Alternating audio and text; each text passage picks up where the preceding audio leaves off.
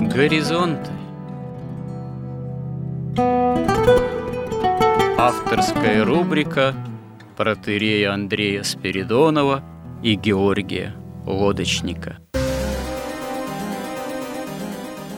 Люди, явления, события –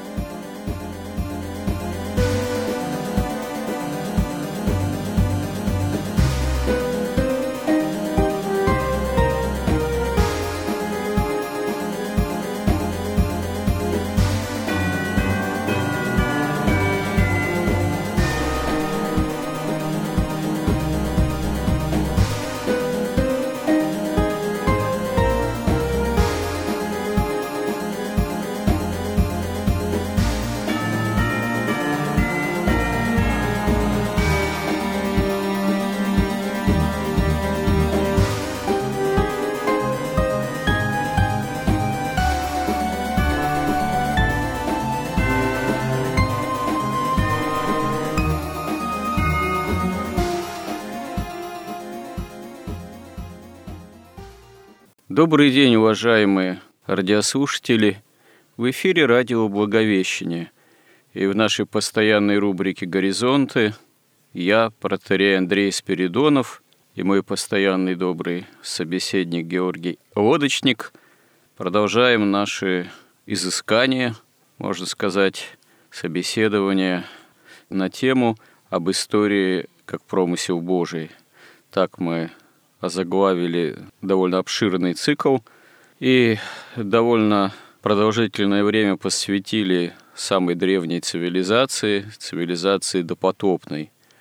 Достаточно много времени посвятили потомкам Каина, катастрофе и кризису, если так можно сказать, этой цивилизации. Ну, сейчас модно рассуждать о современном кризисе, кризисе современной цивилизации – к тому есть, конечно, все основания.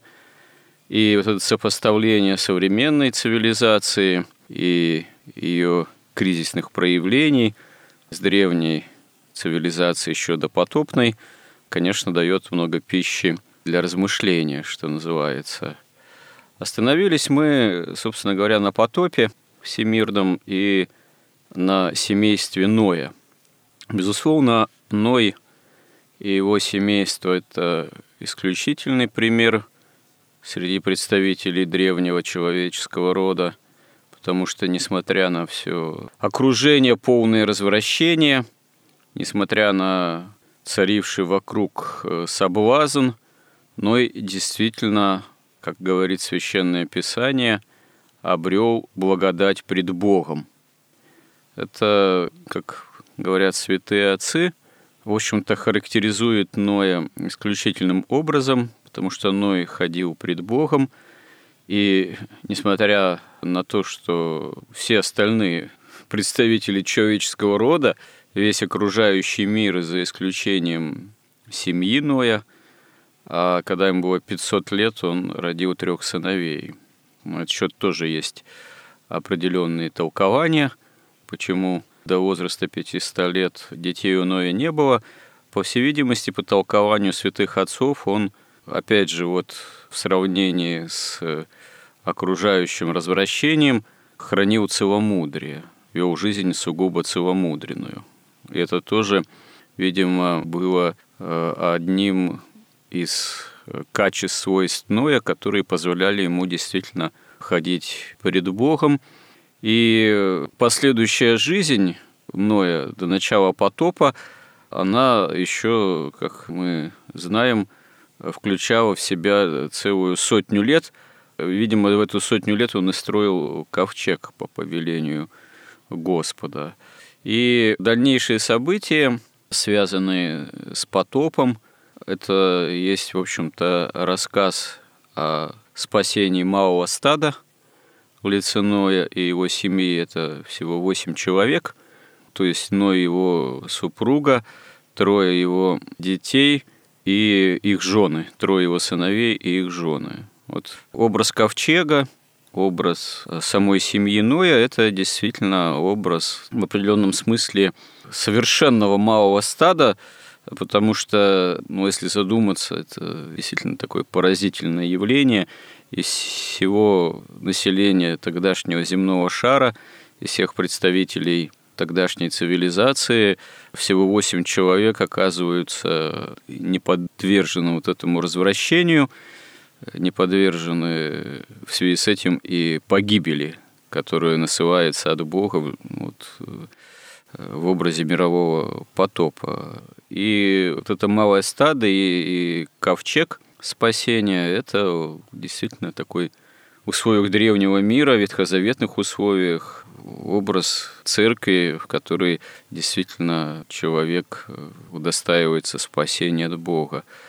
Ну, по толкованию некоторых святых отцов, войти внутрь ковчега, как повелевает Господь Ною и его семейству перед самым началом всемирного потопа, это в духовном отношении образ того, как человек, если желает спасения, должен войти внутрь себя, обрести спасение внутри себя, обрести опыт общения с Господом внутри себя, обрести в себе истинного внутреннего человека духовного. В этом смысле, как мы находим уже в Евангелии, в Новом Завете слова Господа «Царство Небесное внутри вас есть».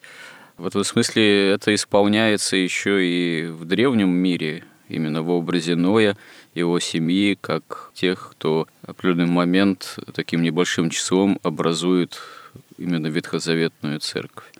Дальнейшие события, о которых мы должны тоже поговорить и постараться разобраться в этих событиях и в их основном смысле, и нравственно-духовном, и в том, какое они имеют влияние на всю дальнейшую человеческую историю – на развитие другой уже цивилизации земной, родоначальником которой является как раз-таки Ной и его сыновья.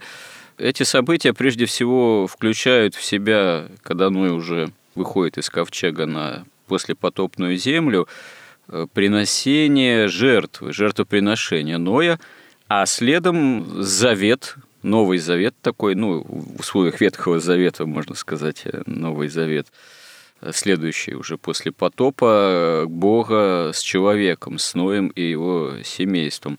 В этом завете мы увидим, можно проследить такую определенную параллель с заповедями, которые дает Господь еще Адаму первородному в раю, Адаму и Еве, первым людям на земле, еще в райском состоянии. А здесь этот несколько в ином качестве, но похожим все-таки образом дается завет уже Ною как таковому и его семье. Ну и, собственно говоря, вот и поговорим о Ное, как родоначальнике уже новой цивилизации и о завете Господа именно вот с этим родоначальником новой человеческой цивилизации послепотопной, и какой смысл, какое значение Ной, его сыновья и вот этот завет с ним Господа имеет значение на все последующие времена, ну и даже и до вплоть, наверное, до наших времен и состояние современной нам цивилизации. Прошлый раз мы говорили о том, что вот история человечества – это история таких апостасий, отхода от церкви, и человечество всякий раз приходит на край гибели, и Бог его спасает там. Мы только не, не обсудили то, как это происходит. И вот если мы посмотрим с этой стороны на историю человечества, то мы видим, вот хорошо, первый период – это жизнь человека в раю – он там пал. То есть по беспечности послушал сатану, как, в общем-то, бывшего вестника Бога, пустил в себя зло, изменилось все мироздание, изменился человек, он пал. Тогда приходит Бог и говорит, Адам, где ты? Значит, и устанавливает с ним новый завет, там устанавливает вот этот вот жертвоприношение, которое как раз выражается, во-первых, есть прообраз жертвы Христовой, которая спасет уже падшего человека, которая есть напоминание о цене греха, который совершает человек, и который вообще может дальше совершать, что цена его – это смерть. И вот он видит это животное, которое приносится в жертву, и понимает, что вот Господь должен быть точно так же принести себя в жертву, чтобы искупить этот грех. Это и напоминание о любви Божией, и о будущем спасении.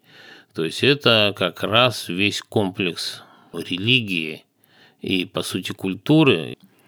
Но сейчас мы давайте по порядку.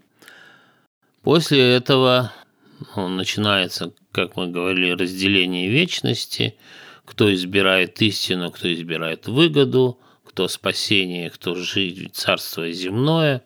Вот. И первое поколение, то есть первая цивилизация человеческая кончает тем, что полностью развращается, что в сердце их одно зло, и наступает потоп. И тут снова приходит Господь и избирает Ноя, его семейство, и предлагает построить ковчег и спасает человечество, уже пришедшее полностью на грань уничтожения. Он его спасает 8 человек. То есть 8 человек – это тоже символ числа 8, символ будущего века, как пишут святые отцы, мы к этому вернемся, но сам ковчег ассоциируется, во-первых, с крещением у святых отцов и, во-вторых, с самой церковью. И в тексте написано, что за семейством Ноя и всеми зверями, которые вошли в ковчег, сам Господь затворил дверь. И эту дверь тоже ассоциируется с Иисусом Христом, который открывает потом нам дверь к спасению и Царствию Небесному. То есть Господь снова спасает человека. Дальше у нас после Ноя наступает, после завета с Ноем человек снова быстро достаточно доходит до вот этого Вавилона, до увлечения магией, до утверждения себя в такой независимости от Бога. Это кончается смешением языков, и потом приходит снова Господь и избирает Авраама. История Авраама заканчивается пленением в Египте, и приходит Моисей. Ну и потом уже приходит Христос, который нам приносит окончательное спасение. Но его тоже распинают, но уже новая церковь, церковь Христова возникает. Вот, хотя, как пишет Алексей Степанович Хомяков, что вот эта церковь Христова, она вечна, она сотворение мира. Вот с тех слов, когда и сказал Бог, да будет свет, и стал свет. Это уже такой прообраз церкви. Вот интересный момент. Вы перечислили некоторые этапы ветхозаветной истории вплоть до э, Христа и упомянули именно те лица, с которыми какой-то завет заключался, да? Вот, значит, Господь с Ноем заключает – Сначала с Адамом. Да, ну сперва с Адамом, да, понятно. А сейчас просто мы о чем говорим. Потом с Ноем, потом есть с Авраамом и завет дарования закона уже Моисеева. Но потом же еще есть много всяких событий, есть и пророк Давид, и царь Соломон, но там уже вот этого элемента заветов не присутствует. Поэтому вы их опускаете, да, или по какой-то другой причине?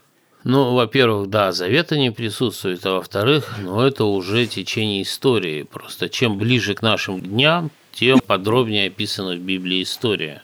Если вот начало описано достаточно символично и в каком-то смысле очень мистично и очень концентрировано, то потом там мы видим книги царств, пророки, как это все подробно развивалось. И, собственно, мы видим вот и роль культуры, и роль государства и вот эту связь между церковью и государством, и все вот в этой уже более подробной истории мы видим. То есть можно, конечно, взять и разделить все на более такие мелкие этапы, но мы вот пока ограничиваемся более крупными.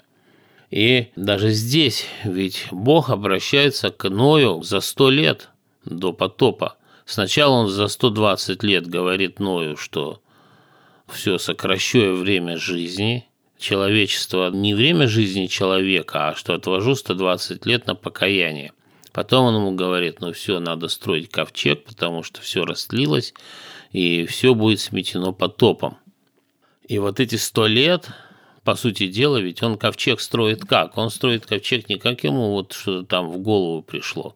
Он строит ковчег под точным указанием Бога, по чертежам, можно сказать, Бога. Причем, если мы потом подробнее это будем обсуждать, там заложено тоже очень много такого как бы сокровенного знания во всех этих числах. И когда потом проводили испытания, то вот даже современные там наши исследователи, они пришли к выводу, что вот это сочетание длины, высоты и ширины, они, во-первых, обеспечивают максимальную вместимость там по сравнению с обычными кораблями, а с другой стороны обеспечивают максимальную устойчивость. То есть у него нет управляемости внутренней, потому что сам Бог им управлял ковчегом. Вот, но это действительно, ну, то есть это как раз вот участие Бога в человеческой культуре. То есть он строит одновременно и церковь, потом и точно так же Моисею он будет рассказывать подробно, как строить скинию, как хранить ковчег завета. И вообще мы потом везде видим, что вот государство – это есть внешнее выражение церкви. Вот та церковь, которая как бы господствует в народе, да, она и строит вокруг себя государство, так же, как Эдем окружал и охранял рай вокруг себя. Мы в свое время это обсуждали. И мы видим, что церковь вечна, а вот цивилизации и государства, они приходящие. Мало того, вот поскольку вне церкви, как вот часто говорил Христос в Евангелии, там, когда вот пришел на брачный пир, там один человек в небрачной одежде, он сказал, выбросьте его во тьму внешнюю, где будет э, плач и скрежет зубов, или там стон и скрежет зубов. Там несколько раз он это произносит в разных ситуациях. То есть и мы тоже говорили, что вне церкви вот эта тьма внешняя, это как раз вот ну, та тьма, которую Бог отделил от света в первый день творения. И по сути это место и это церковь, церковь сатаны. То есть нет какого-то такого, вот когда говорят, что я недавно смотрел одно из выступлений отца Дмитрия Смирнова, и там ему звонят, он отвечает на вопросы и говорят, что батюшка, а вот, а как, а вот люди же могут иметь веру в сердце, как бы зачем им ходить в церковь? А он им говорит, я предлагаю вам такой эксперимент провести. Вы попробуйте есть в сердце – Попробуйте ходить на работу в сердце, попробуйте получать зарплату в сердце, попробуйте жениться в сердце. Ну, там он так достаточно шутливо, что если вы не ходите в церковь как проявление вот вашей внутренней веры, которая неизбежно вас приведет к церкви, то у вас веры нет вообще. И как говорил Феофан Затворник, если веры нет в сердце, то нет ее нигде. Чисто умопостигаемая вера, или логически понятая вера, которая еще не опустилась в сердце, не стала сущностью человека, то это еще не вера, и такая вера, она может вообще не проявляться, потому что ее нет ни в делах, ни в том, что человек ходит в церковь. Вообще странно, как человек может иметь веру и не причащаться. Но это отдельная тема. И вот я хотел привести все-таки цитату из книжки Хомякова Алексея Степановича «Церковь одна». Она очень, на мой взгляд, дает такое ясное и такое трезвое представление о церкви, о сущности церкви. Почему я хочу ее привести? Потому что тогда мы будем видеть, что такое церковь, что такое государство, что такое культура, что такое цивилизация и историю человечества, в том числе вот начиная уже с Ноя, и даже и задним числом, мы можем видеть как историю церкви, историю борьбы церкви сатаны с церковью Бога, с церковью Христа, и как Господь сам управляет церковью и спасает церковь. И как он говорил потом уже Петру, что на сем камне создам церковь мою, и врата ада не одолеют ее. Поэтому есть, конечно, и в догматических учебниках определение церкви. Точное, ясное, понятное, но все-таки вот э, у Хомякова она меня лично просто поражает, вот это описание. Книжка, она очень тонкая, она даже не книжка, она такая брошюра, и я всем, конечно, бы советовал ее прочитать, и вот я смотрел там тоже передачи, и отец Дмитрий Смирнов раздавал ее в свое время, там в том числе разным сектантам, они поражались, читая ее. Поэтому вот давайте, что такое церковь? Вот формулировки Алексея Степановича Хомякова. Вот он пишет. Единство церкви следует необходимо из единства Божьего, ибо церковь не есть множество лиц в их личной отдельности, но единство Божьей благодати, живущей во множестве разумных творений, покоряющихся благодати. Дается же благодать и непокорным, не пользующимся ею, зарывающим талант, но они не в церкви. Единство же церкви не мнимое, не иносказательное, но истинное и существенное, как единство многочисленных членов в живом теле. Живущие на земле, совершающие земной путь, не созданные для земного пути, как ангелы, не начавшие еще земного пути будущее поколение, все соединены в одной церкви и в одной благодати Божией, ибо еще не явленное творение Божие для него явно, и Бог слышит молитвы и знает веру того, кто еще не вызван им из небытия к бытию. Церковь же, тело Христова, проявляется и исполняется во времени, не изменяя своего существенного единства – вот этого единства от сотворения мира до конца света и вечности, не изменяя свое существенное единство и своей внутренней благодатной жизни. Поэтому, когда говорится «церковь видимая и невидимая», то говорится только в отношении к человеку. Вот вы интересную тоже фразу употребили ранее, еще до цитаты из Хомякова, что не понимаете, как человек может считать себя верующим и не причащаться. А ведь на самом деле довольно большое количество таких людей, которые, в общем, считают себя верующими, иногда там и переступают порог храма, Некоторые, может быть, очень-очень редко и причащаются, но не считают для себя это чем-то таким действительно жизненно необходимым, я бы сказал, так не имеют такой вот евхаристической, э, литургической жажды. Наверное, вот здесь по слову Хомякова можно сказать, что это такие ну, рабы, которые зарывают талант э, в землю, потому что, ну, действительно, э, невозможно иметь Бога в душе, что называется, опять же, к этой вот в наше время тоже расхожей фразе, или иметь действительно веру в душе, в сердце, и при этом никак ее не осуществлять. А, собственно говоря, эти осуществления веры, в чем оно должно осуществляться? Да, собственно говоря, очень просто. В осуществлении заповедей евангельских, библейских. Или хотя бы, ну, как скажем так, может, это, если на себя трезво посмотреть, осуществление заповедей, ну, что я все заповеди разве осуществляю, то есть я все заповеди разве исполняю, ну, значит, хотя бы в попытке этого исполнения. А здесь как-то мы очень часто, современный человек забывает, что заповедь-то действительно ведь не одна. Хотя основных-то две, да, всегда можно сказать, начиная еще с Ветхого Завета, что возлюби Господа Бога твоего всем сердцем, всем помышлением, и возлюби ближнего своего, как самого себя. Но это не единственные заповеди. И Евангелие, оно привносит в них особенную новизну. И вот заповедь новую даю вам да любите друг друга. А что ж нового, когда о любви говорится еще в Ветхом Завете? Но во всей полноте эта любовь Божия, она явлена во Христе, и в этом новизна.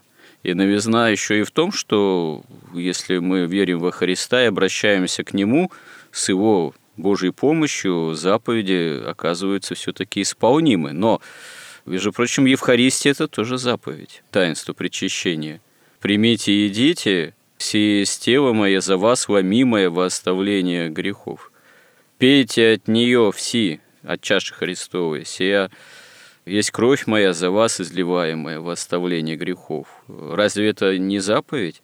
Или если кто-нибудь есть тело моего Сына Человеческого и пить крови моей Сына Человеческого, не будет иметь жизни вечной. Разве это не подтверждение этой же заповеди? И вот удивительное дело, действительно, иногда со многими современными христианами, ну, как священнику, к примеру, мне приходится говорить, которые приходят, переступают порог храма, многие с какими-то проблемами, скорбями, ну, там, болезнями, нестроениями, искушениями. И в разговоре частенько спрашиваешь, чтобы понять, каково ну, духовное состояние человека. А вы когда последний раз причащались? Вот, вы причащаетесь. Вообще очень часто слышишь, э, при том, что человек обуреваем массой каких-то трудностей, скорбей, проблем. Ой, да вот очень давно не причащалась или не причащался, уж там несколько лет, или с молодости там, ну и так далее. Ну, разные, конечно, варианты могут быть, но тем не менее это, увы, увы, это очень часто звучит такого рода вот разговорах со священником. Но, слушайте, ну какая странность.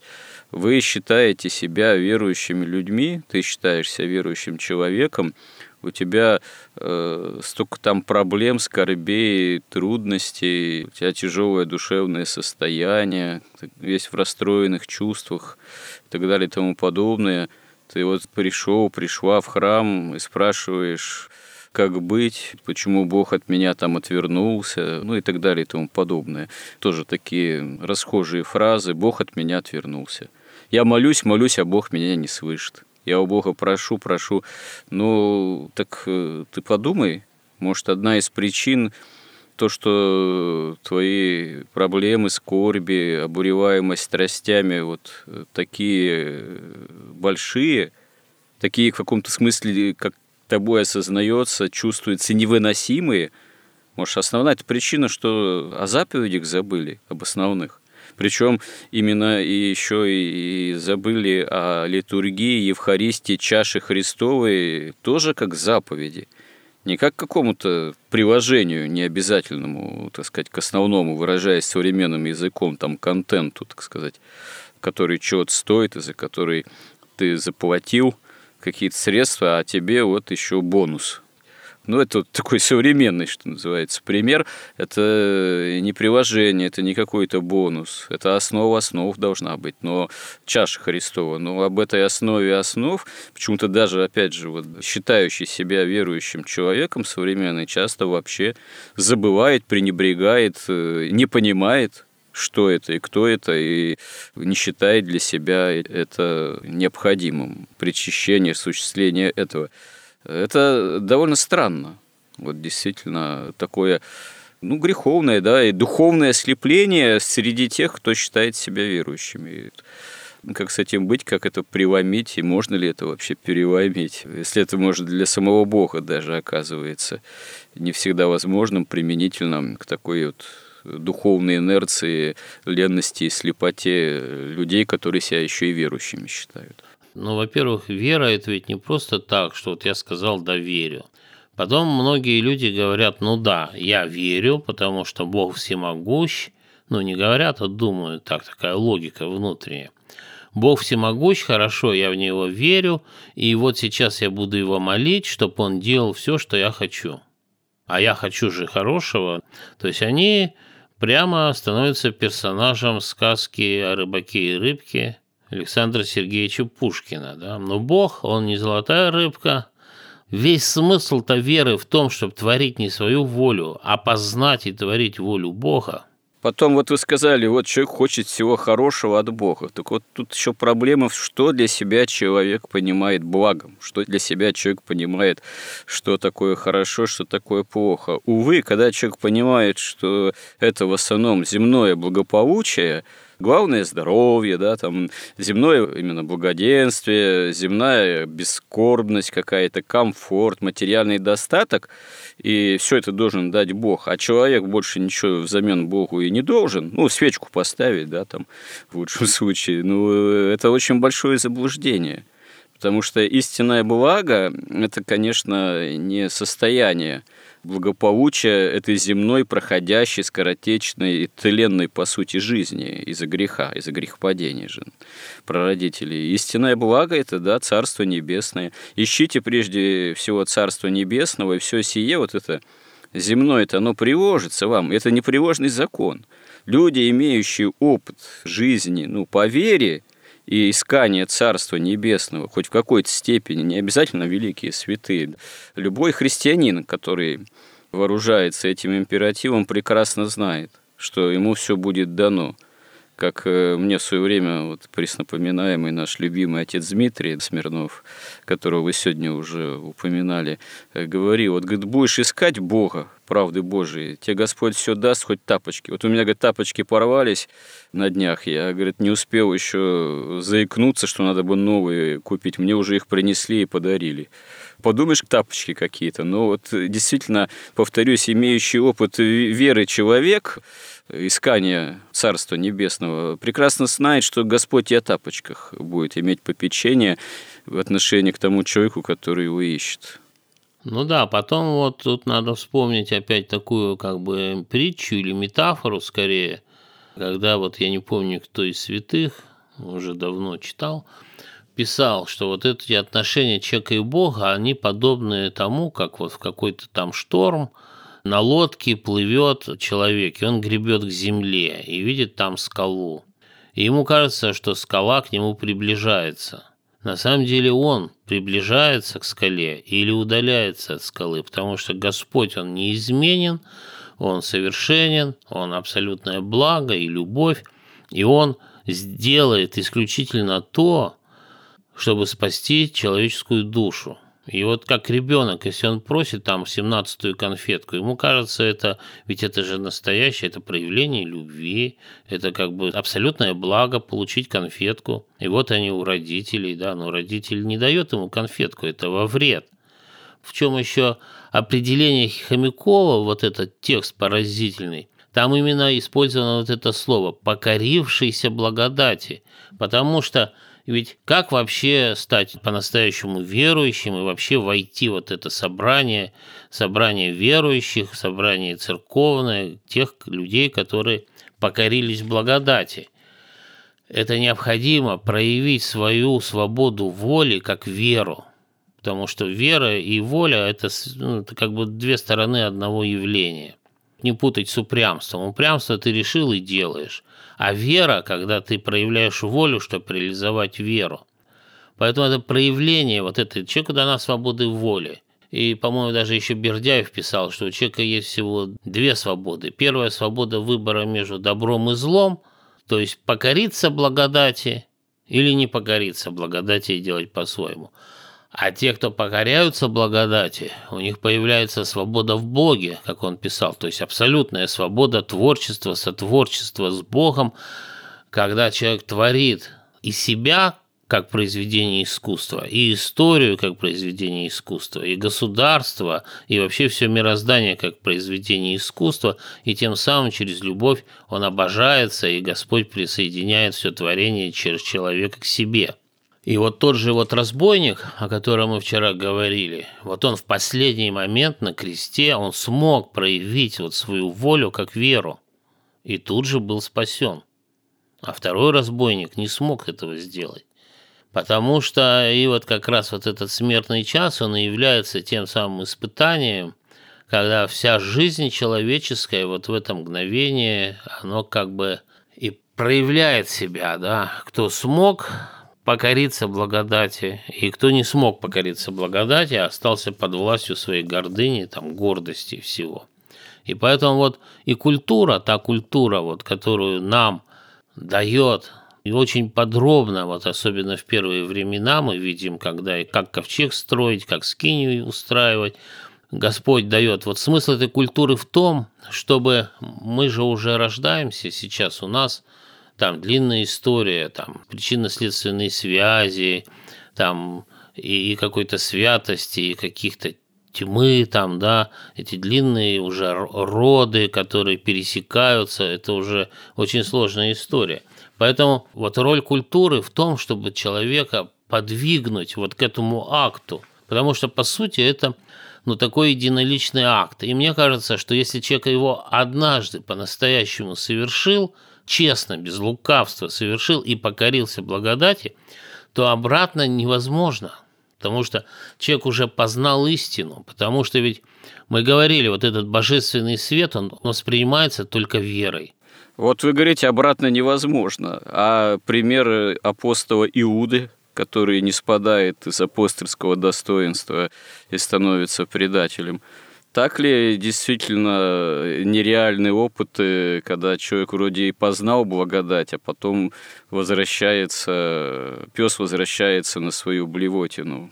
Но если мы посмотрим на историю, вот эту евангельскую Иуды, то мы видим, что Иуда, вот как тот ребенок, о котором мы говорили, или о том вот верующем, который молится, молится и ничего не получает, он, по сути, хотел использовать Христа в своих собственных целях.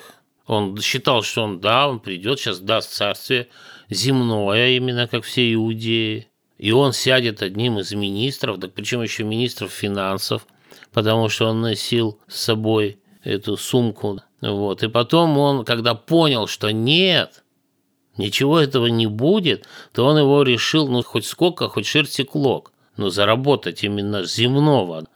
То есть он вот не совершил вот этот акт покорения благодати. Благодать на него не сходила, она на всех не сходит.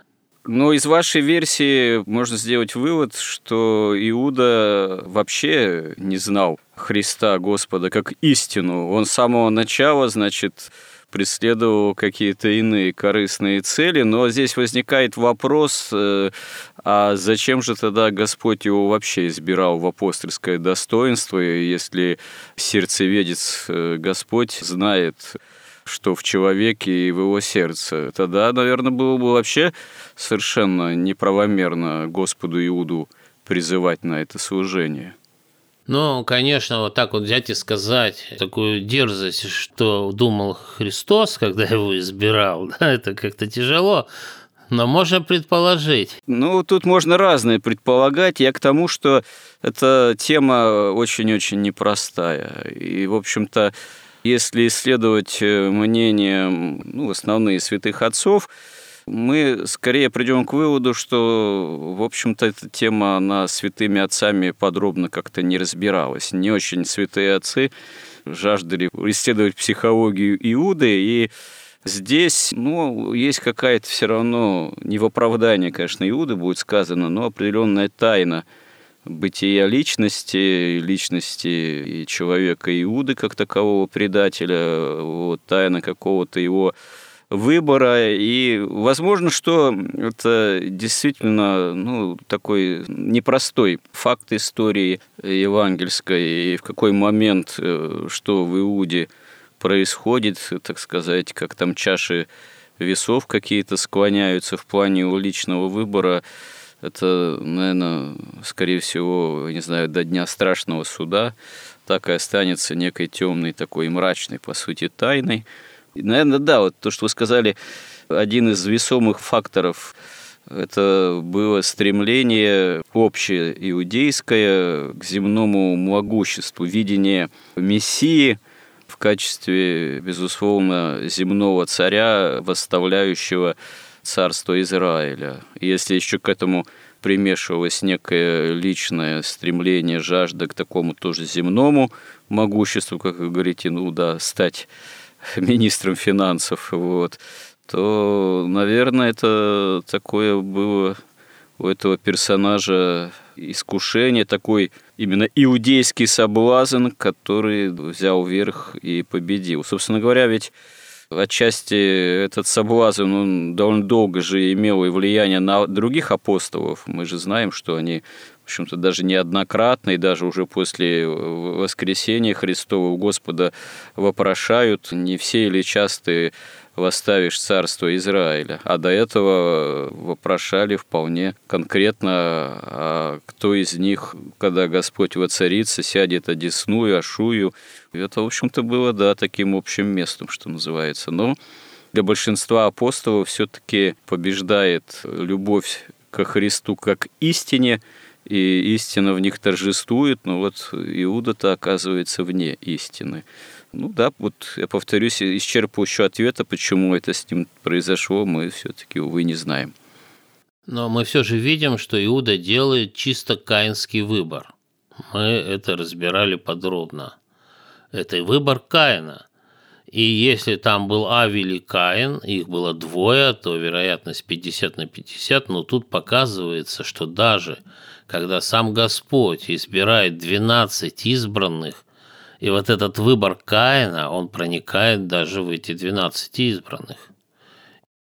Ну да, конечно. И здесь стоит заметить, что какой-то изначальной утвержденности, абсолютной формальной такой безопасности устоять в вере внешней, что ли, христианину не гарантировано. Это выбор, как-то ну, человек, христианин, должен своим подвигом, верой, трудом подтверждать, ну, в общем-то, каждый день. По сути, да, возвращаться некуда, обратной дороги нет. Куда возвращаться? Как апостолы уже говорят Христу, когда он спрашивает, не хотите ли вы отойти после того, как часть отошла, потому что оказалась соблазнена тем, что не, не может всю полноту истины понести, в том числе после его слов о нем, как о хлебе небесном, апостол это все-таки на вопрошание Господа, не хотите ли вы отойти? говорят, что да нам, Господи, куда нам идти? То есть это непреложно, идти от Господа некуда. Но устоять в знании истины, вот быть с Богом на самом деле, это требуется от человека все-таки постоянный внутренний, внешний, каждодневный труд. Потому что если сказать, что вот я уже хорошо потрудился для Господа, и пора бы мне отдохнуть, и знание истины – исполнение заповедей, так сказать, мною будет дальше осуществляться э, само собой, без моих каких-то бы то ни было усилий, это тоже невозможно. Ты тогда не устоишь, ты можешь пасть даже с большой высоты, на которую, казалось бы, поднялся. Поэтому тут э, сам труд именно о Господе, само последование за ним, оно необходимо всегда для верующего человека. Ну, во-первых, да, вот сама вера – это есть всегда усилие воли. Во-вторых, вот эта благодать, которая принимается верой, свет первого дня творения, он же принимается одновременно и духом, и разумом, и сердцем. И если он не перешел в сердце, а ведь сердце, ведь это сердцевина человека, это его сущность. Поэтому даже если он и умом может понимать все, но в сердце у него в этой веры нет – ведь и сердце очень лукаво в этом случае, если оно вот этой благодатью не пронизано. Оно влияет и на разум. Разум становится лукавым, и можно обосновать вообще любые действия, ссылаясь именно на веру. И, собственно, ведь так отпала вся западная католическая церковь, и она вообще потом рухнула в протестантизм и какой-то либерализм, какой-то уже либеральный фашизм со всеми извращениями. И на первых этапах все ведь это говорилось, что это воля Бога в этом заключается. И уже потом только стали признавать, что вообще Бог тут ни при чем, а человек такая вершина всего на свете. И вот здесь как раз вся вот эта сложность во взаимоотношении церкви и культуры, церкви и государства. Потому что государство есть внешнее выражение церкви, и вот может показаться, что церковь, она все время разная. Вот она одна была там в раю, другая в Ветхом Завете, третья там где-то в допотопном человечестве. Но вот Хомяков, он точно говорит, что это одна и та же вечная церковь со дня сотворения мира. Поэтому очень важно, чтобы вот вовне отражалась эта истинная церковь. И в каком бы этапе историческом не было, вся борьба заключается в том, что церковь вот эта внешняя, сатанинская, она пытается проникнуть вовнутрь церкви Христовой, извратить ее и дать вот эти отражения вовне. То, что произошло с Западом, то, что произошло одномоментно, можно сказать. Россия уходила, уходила, уходила от веры, как-то сохраняя все внешние такие атрибуты, гербы, орлы и царя, и в один момент она рухнула, как бы вот трансформировалось государство в чистое, вообще почти стопроцентное да, выражение церкви сатаны, то есть просто абсолютная и, и такая всеохватывающая тьма, и церковь где-то там спасалась вообще как в катакомбах, как в первые века. И поэтому иногда кажется, или вот сейчас придумывают новые идеи, такие как бы более прогрессивные, что вот Россия должна придумать идею, самую современную, хорошую, взять все лучшее от, от СССР, по сути, от церкви сатаны, взять все от, от христианства, от церкви Христа, все лучшее соединить, вот такие совершенно безумные, алогичные идеи, и выдвинуть совершенно научно объективную, прогрессивную идею, такую новую идеологию. Хотя они уже даже забывают, что идеология – это вообще вымысел. Это буржуазный вымысел, когда на смену религии, вере, когда все люди говорили нормально, вот у нас такая вера, вот так мы определяем добро, а вот так мы определяем зло. А они вместо этого сказали, нет, это все какая-то суеверие, мы вот сейчас научно сделаем идеологию и докажем, что Бога нет, что есть только выгода, что выгода общественная выше частная, мы должны все эти вот конфликты урегулировать. То есть это совершенно тупиковый путь. Вот во все времена он всегда кончался потопами. И сейчас он может также закончиться. И вот революция, по сути дела, это был такой потоп, когда просто она была государство и народ был отдан вот просто на растерзание большевиков. Да, это интересно подмечено, что всякого рода такие катастрофические события, вот наша революция, это не всемирный потоп, э, хотя революция наша тоже имела всемирное значение, безусловно, но это не всемирный потоп, а катастрофические, как говорится, события, их разворот э, такого более локального характера, но то, что в этом есть элемент попущения Божьего, как э, такого горького, очищающего в чем-то лекарства, но это отдельная тема, впрочем. Лекарство, оно ведь тоже может быть воспринято организмом, а может не воспринято. Может быть, что называется, и передозировка, и уподоблять тут революцию, что это именно тоже как некий нож хирурга со стороны Господа. Это тоже будет, наверное, некое упрощение. Революция более сложное явление. Но это интересная мысль, наверное, ее как-нибудь можно отдельно обсудить. Но, в общем-то, наш эфир подходит к концу. Вы еще что-то хотели подытожить вот применительно к Ною как образу церкви? Не зря мы, наверное, эта тема сегодня так у нас прозвучала, что вот Ной – это действительно образ веры, определенный это вот образ церкви, который будет иметь значение на все последующие времена. Закончить можно так. Вот смотрите, ну да, вот с Россией произошел потоп, только потоп в крови, не всемирный, а всероссийский.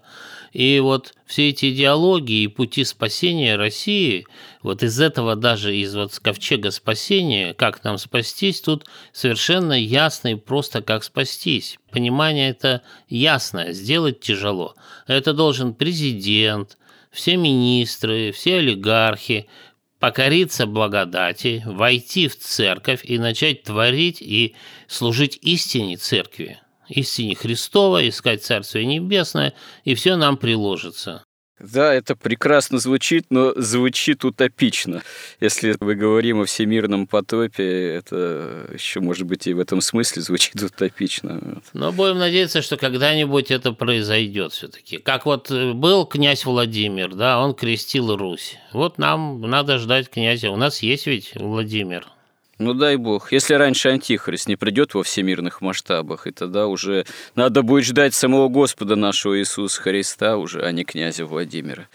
Ну да, не дождемся Владимира, будем ждать Христа, да, очень точно. Ну, кто знает, кто знает, силен Бог. Ну что ж, на этом наше время сегодняшнего эфира подошло к концу. Благодарим всех, кто с нами, кому интересны наши вот эти словесные изыскания. Если Бог даст, с Божьей помощью продолжим их в следующих сюжетах наших горизонтов. Храни всех Господь.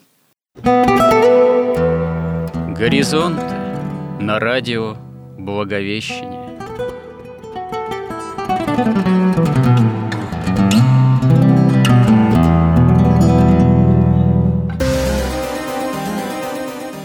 Разговор вели протерей Андрей Спиридонов и Георгий Лодочник –